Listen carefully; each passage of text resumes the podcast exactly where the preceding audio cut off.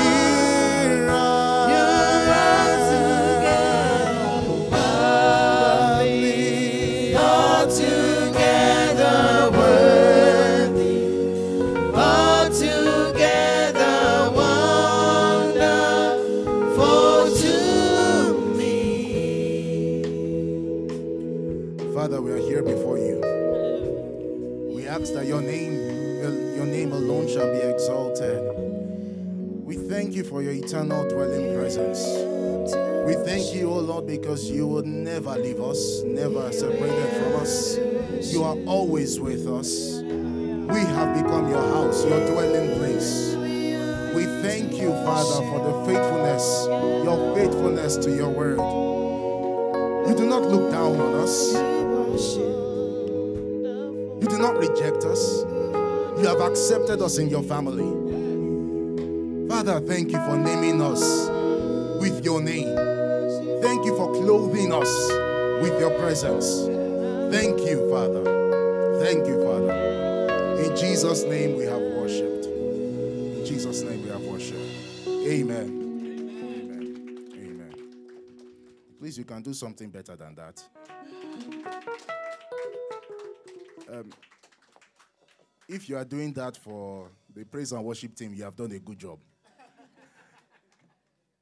But if we are doing that to the King of Kings and the Lord of Lords, let us exalt him and magnify him for who he is, for his faithfulness, for his love, for his tender mercies, for his glory, for his glory, for his glory, for his glory, for his glory, for his glory, for his glory.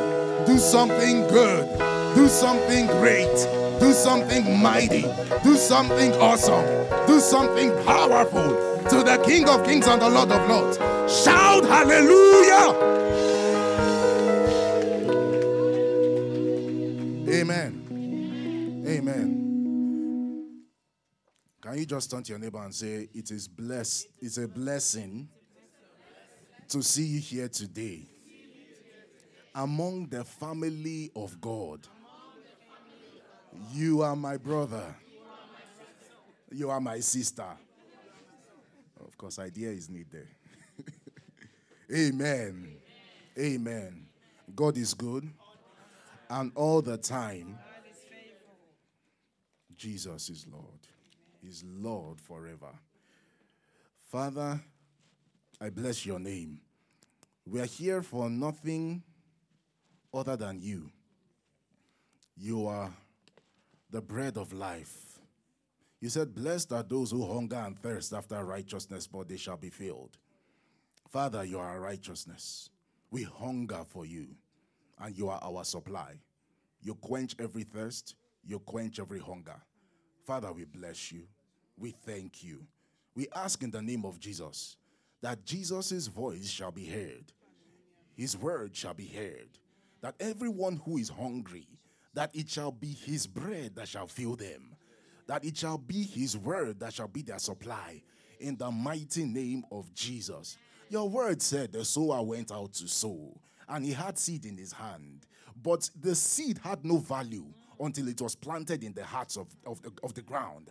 In the name of Jesus, let every seed, O Lord, find its place in every heart here, in the mighty name of Jesus, that it shall be fruitful, and that it shall be a fruitful vine that shall flow forth. In Jesus' mighty name we pray.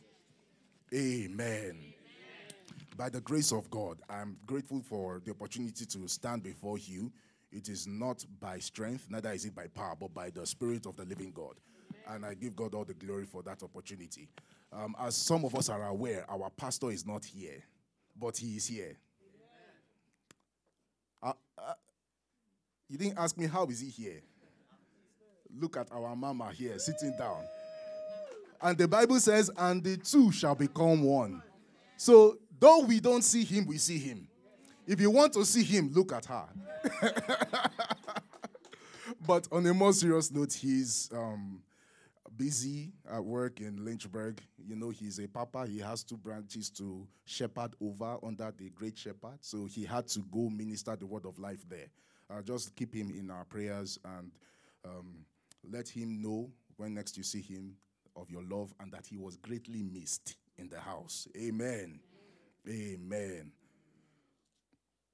So, as some of us are aware, we've been in a season of fasting. And this weekend, Friday, Saturday, Sunday, we've been focused on the topic the throne room of God. The throne room, the throne room. So I'll start by asking this question What is a throne? What is a throne? When you think of a throne, you think of a kingdom because a throne has no effect or influence without a kingdom. So it signifies the rule of a kingdom. It signifies the rule of a kingdom. And the thing about the throne is it must always be occupied because an occupied throne left vacant will be filled by someone who desires that throne.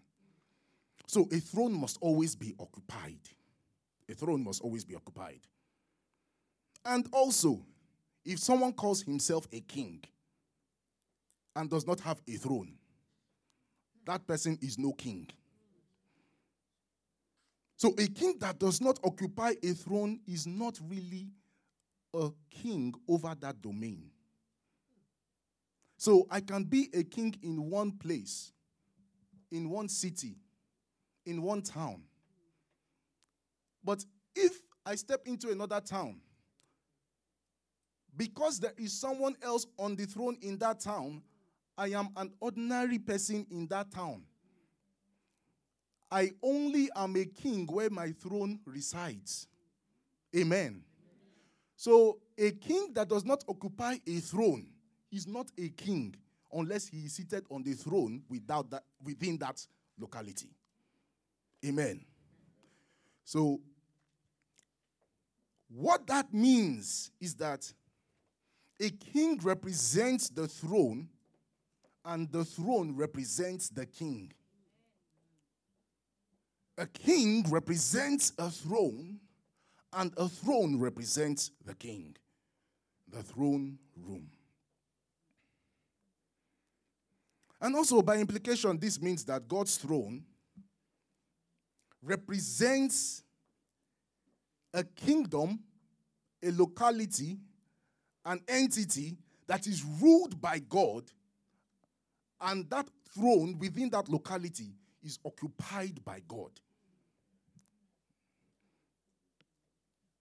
By implication, it means that God's throne represents a kingdom ruled by God, and that throne is occupied by God. A throne primarily, primarily represents three things. So when you think of a throne, there are three things that first come to mind kingdom, authority, and influence. Kingdom, authority, and influence.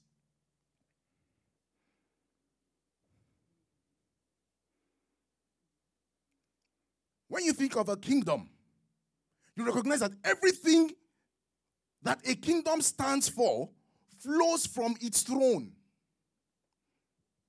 Everything that a kingdom represents starts and ends from the throne. The value of a throne is the worth of the person sitting on the throne.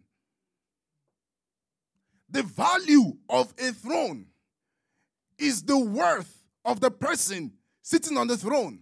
Or you could put it this way the value of a throne is the worth that the person who is sitting on the throne gives it.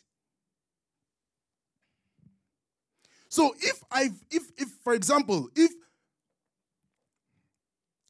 if there were a throne here and my sister was sitting on the throne and we call her Queen Rose Love was sitting was, was sitting on the throne.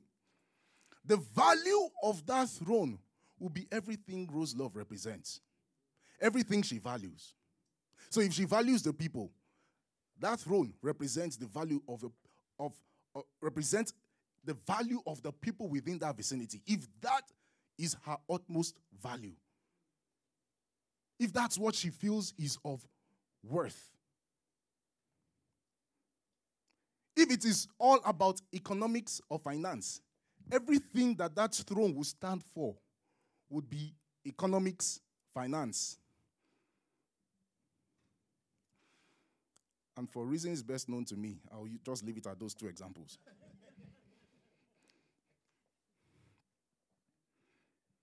This is the reason why in Psalm 89, verse 14, Psalm 89, verse 14, the Bible says, Righteousness and justice are the foundation of your throne. Loving kindness and truth go before you. God's value is righteousness. God's value is justice. That's why when Abraham met him on the way, he said, Will the judge of all the earth not do right? He knew that God values righteousness and justice, and everything that will flow from him will be righteousness and justice.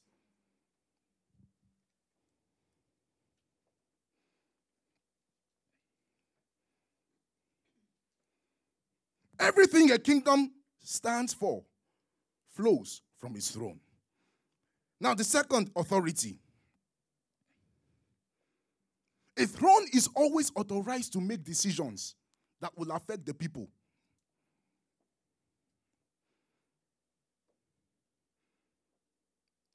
And this comes in the form of rules and laws. Hebrews chapter 1, verses 9 8 to 9, Hebrews chapter 1, verses 8 to 9, says this Your throne, O God, is forever and ever, and righteous, and the righteous scepter is the scepter of his kingdom. You have loved righteousness and hated lawlessness. Therefore, God, your God, has anointed you with the oil of gladness above your dominion, above your companions.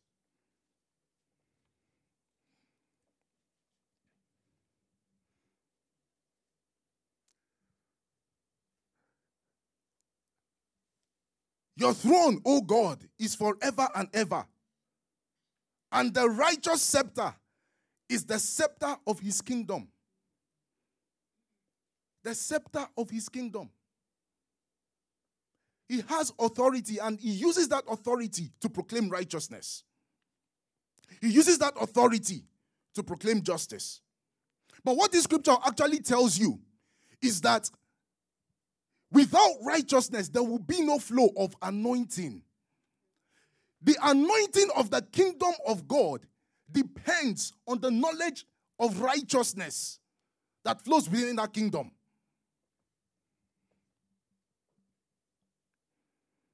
Amen. Amen. And thirdly, influence. Whoever sits on a throne influences the people within the kingdom influences the people within the kingdom, the throne room.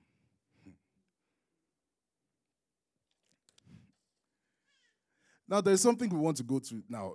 Can we go to Hebrews chapter 10, verse 1?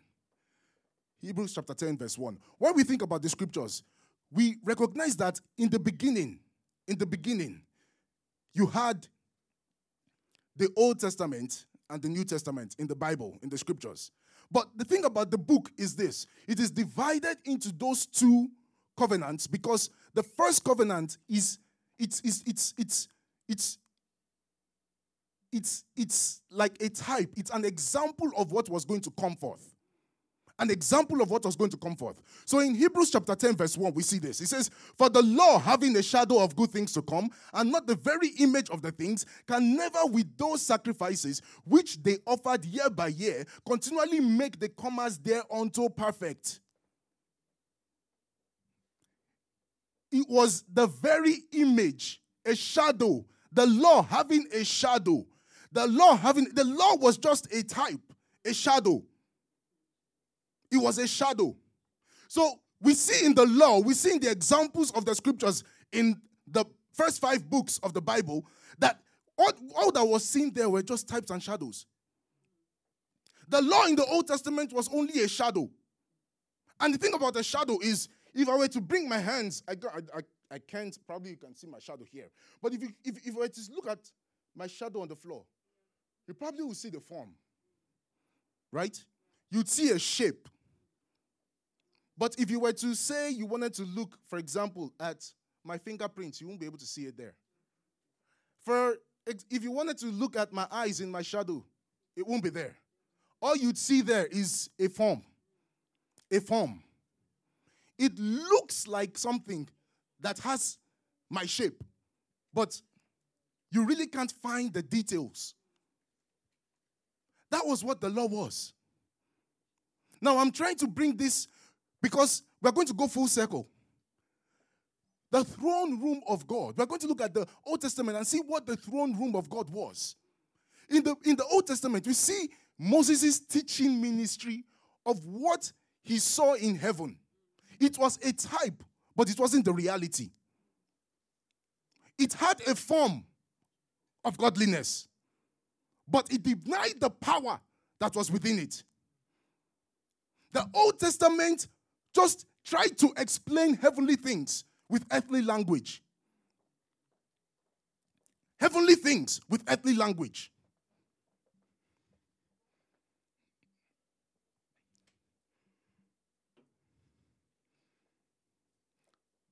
The Old Testament was obscure.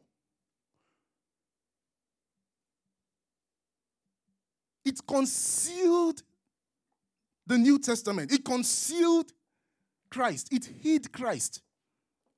If you were to look at the Old Testament and read the Old Testament alone, you will not know what we were to expect in Christ. It hid Christ. But it is only when Christ is revealed you understand what the Old Testament was talking about. For example, if we were to look at Luke chapter 24, verse, verses uh, 27, Luke 24, verse 27.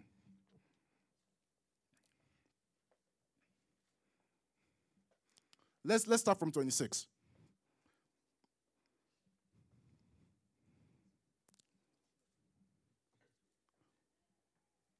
Let's go to 25. Thank you.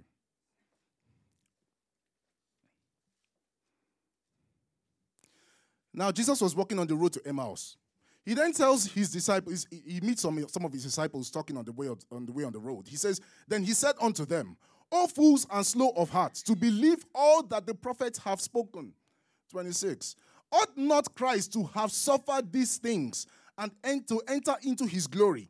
27. And beginning at Moses and the prophets, he expounded unto them in all the scriptures the things concerning himself.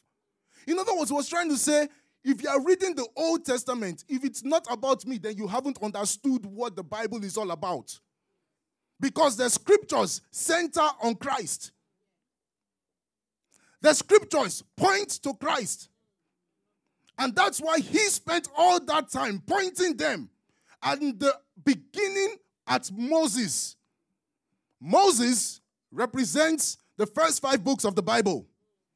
And all the prophets.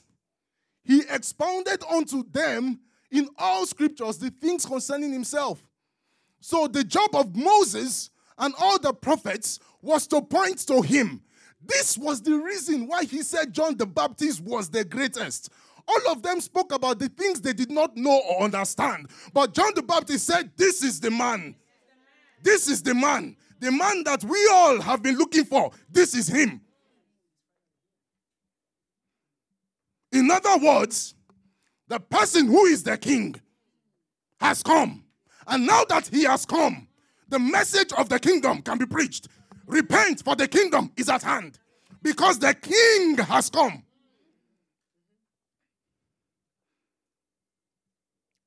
You see where we're going round and round about.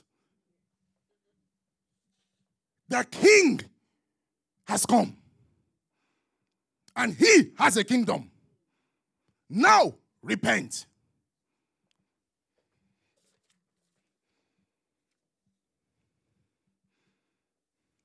So everything that we see in the Old Testament was the teaching ministry of the prophets that pointed to Christ.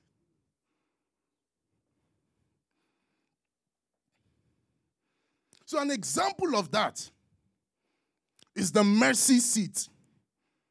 Now, if we open to Hebrews chapter 9, verses 3 to 4, Hebrews chapter 9,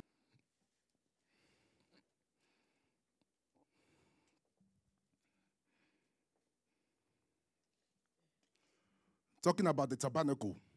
He says this Behind the second veil, there was a tabernacle, which is called the Holy of Holies, having a golden altar of incense, and the ark of the covenant covered on all sides with gold, in which was a golden jar holding the manna, and Aaron's rod which budded, and the tables of the covenant which was really the law.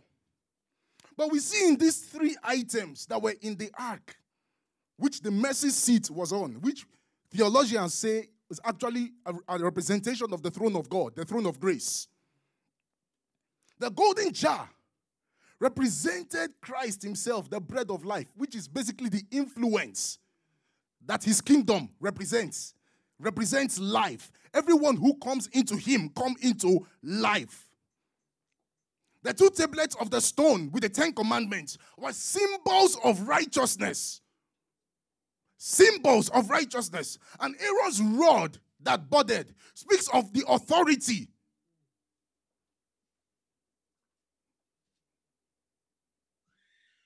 It speaks of the authority.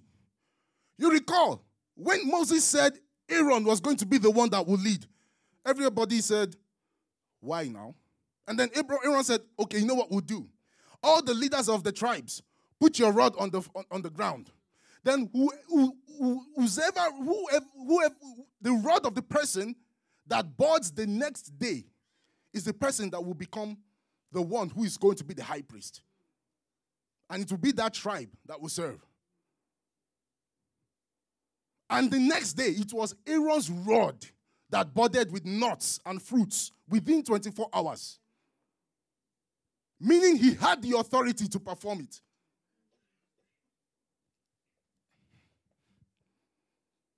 Aaron's rod that budded, it speaks of authority. But remember, these are all symbols. The reality is found in Christ. The reality is found in Christ. The throne of God is Christ Himself. In John chapter 6, verse 63, John chapter 6, verse 63.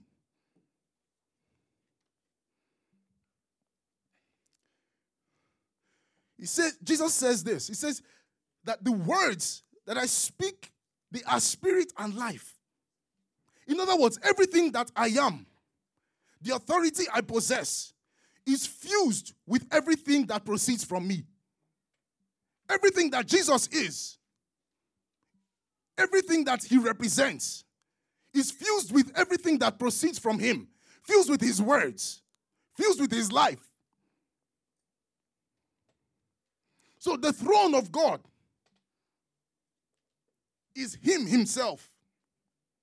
The throne of God is anywhere Christ is found. Luke chapter 8, verse 26 to 39. We see in this story Luke chapter 8, verse 26 to 29. I'll just read from verse 26 and 27. He says, Then they sailed to the country of the Gerasenes, which is opposite Galilee. And when he came out onto the land, he was met by a man from the city who was possessed with demons and who had not put on any clothing for a long time and was not living in a house but in the tombs. Seeing Jesus, he cried out and fell before him and said in a loud voice, What business do we have with each other, Jesus, Son of the Most High God? I beg you, do not torment me. We see here that Jesus was not the one that approached him. Jesus just stepped into the land and he reported himself to Jesus. He recognized the authority that was in Jesus and he said, ah, Jesus, Son of the living God, what do we have in common? Have you come to torment us? Have you come to judge us before the time? He saw Jesus and ran towards him. The throne of God is anywhere Christ himself is found. The man sensed the authority and ran towards Christ. And by implication, the believer is the throne of God. The believer is the throne of God. Come on, raise up your hands and say, I am the throne of God. I am the throne of God. I am the throne of God. Does God reign in you? Answer the, Does God reign in you? Then I am the throne of God. Does God rule you? Then I say it now. I am the throne of God. The Lord rules me, rules me. The Lord reigns over me. The Lord is the one who covers me. The Bible says he rules and reigns in the affairs of men. And once he rules and reigns in a specific location, then he is the one who is the king. And his throne is in that person. First Corinthians chapter 6, verse 19. First Corinthians chapter 6, verse 19 says this. It says, Know ye not that ye are not your own. You have been bought with a price. You have been bought with a price.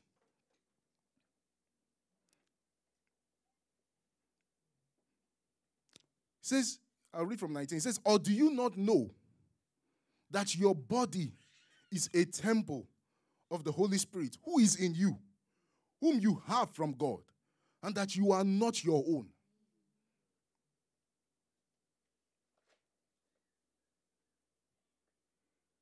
You are not your own. You and I have been bought with a price. The Lord is the one that rules in us. And any area that He reigns over, His throne is in that location. His throne is in that location. His throne is in that location.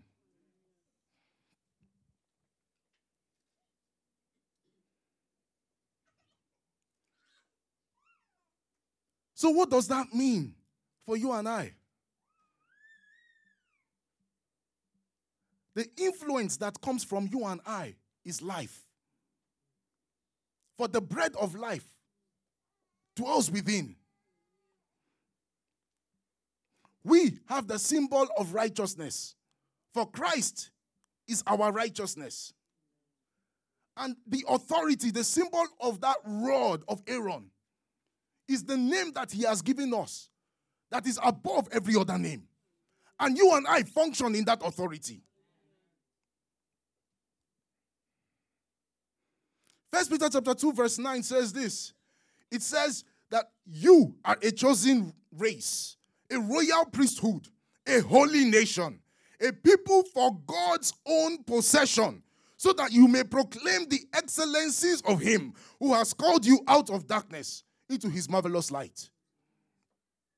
You and I. Amen? You and I.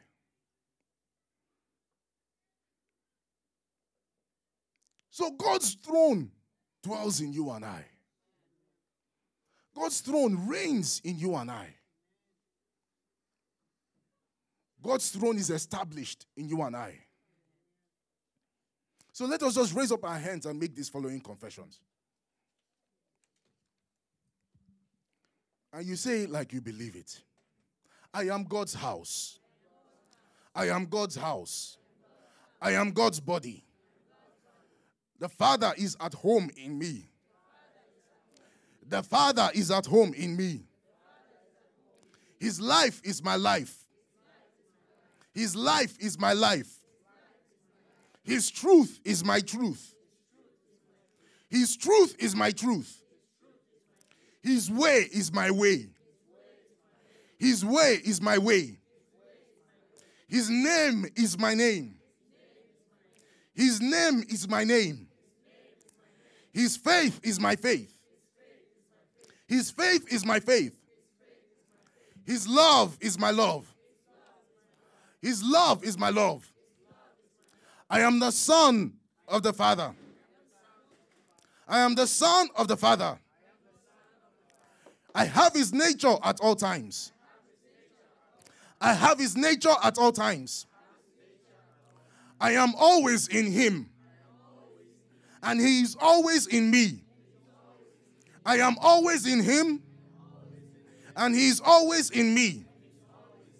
I am the bone of his bones. I am the flesh of his flesh. I am the bones of his bones and the flesh of his flesh. I and my Father can never be separated. I and my Father can never be separated. Romans chapter 8, verses 38 to 39. For I am convinced that neither life nor death, nor angels, nor principalities, nor things present, nor things to come, nor powers, nor height, nor depth, nor any other created thing will be able to separate us from the love of God which is in Christ our Lord. I and my Father, I and my Father can never be separated. Christ is my rest. Christ is my rest. Christ is my open door. Christ is my open door. John chapter 10, verse 9. John chapter 10, verse 9. I am the door. If anyone enters through me, he will be saved and will go in and out and find pasture. You have an open door to go in and out. Christ is my open door and his glory is my glory. His glory is my glory. His glory is my glory. John 17, verse 22. The glory which you have given me, I have given to them, that they may be one, just as we are one. I in them, and you in me, that they may be perfected in unity, so that the world may know that you sent me and loved them even as you have loved me. Your glory is my glory. I am one with you, and you are one with me. I am one with you, and you are one with me.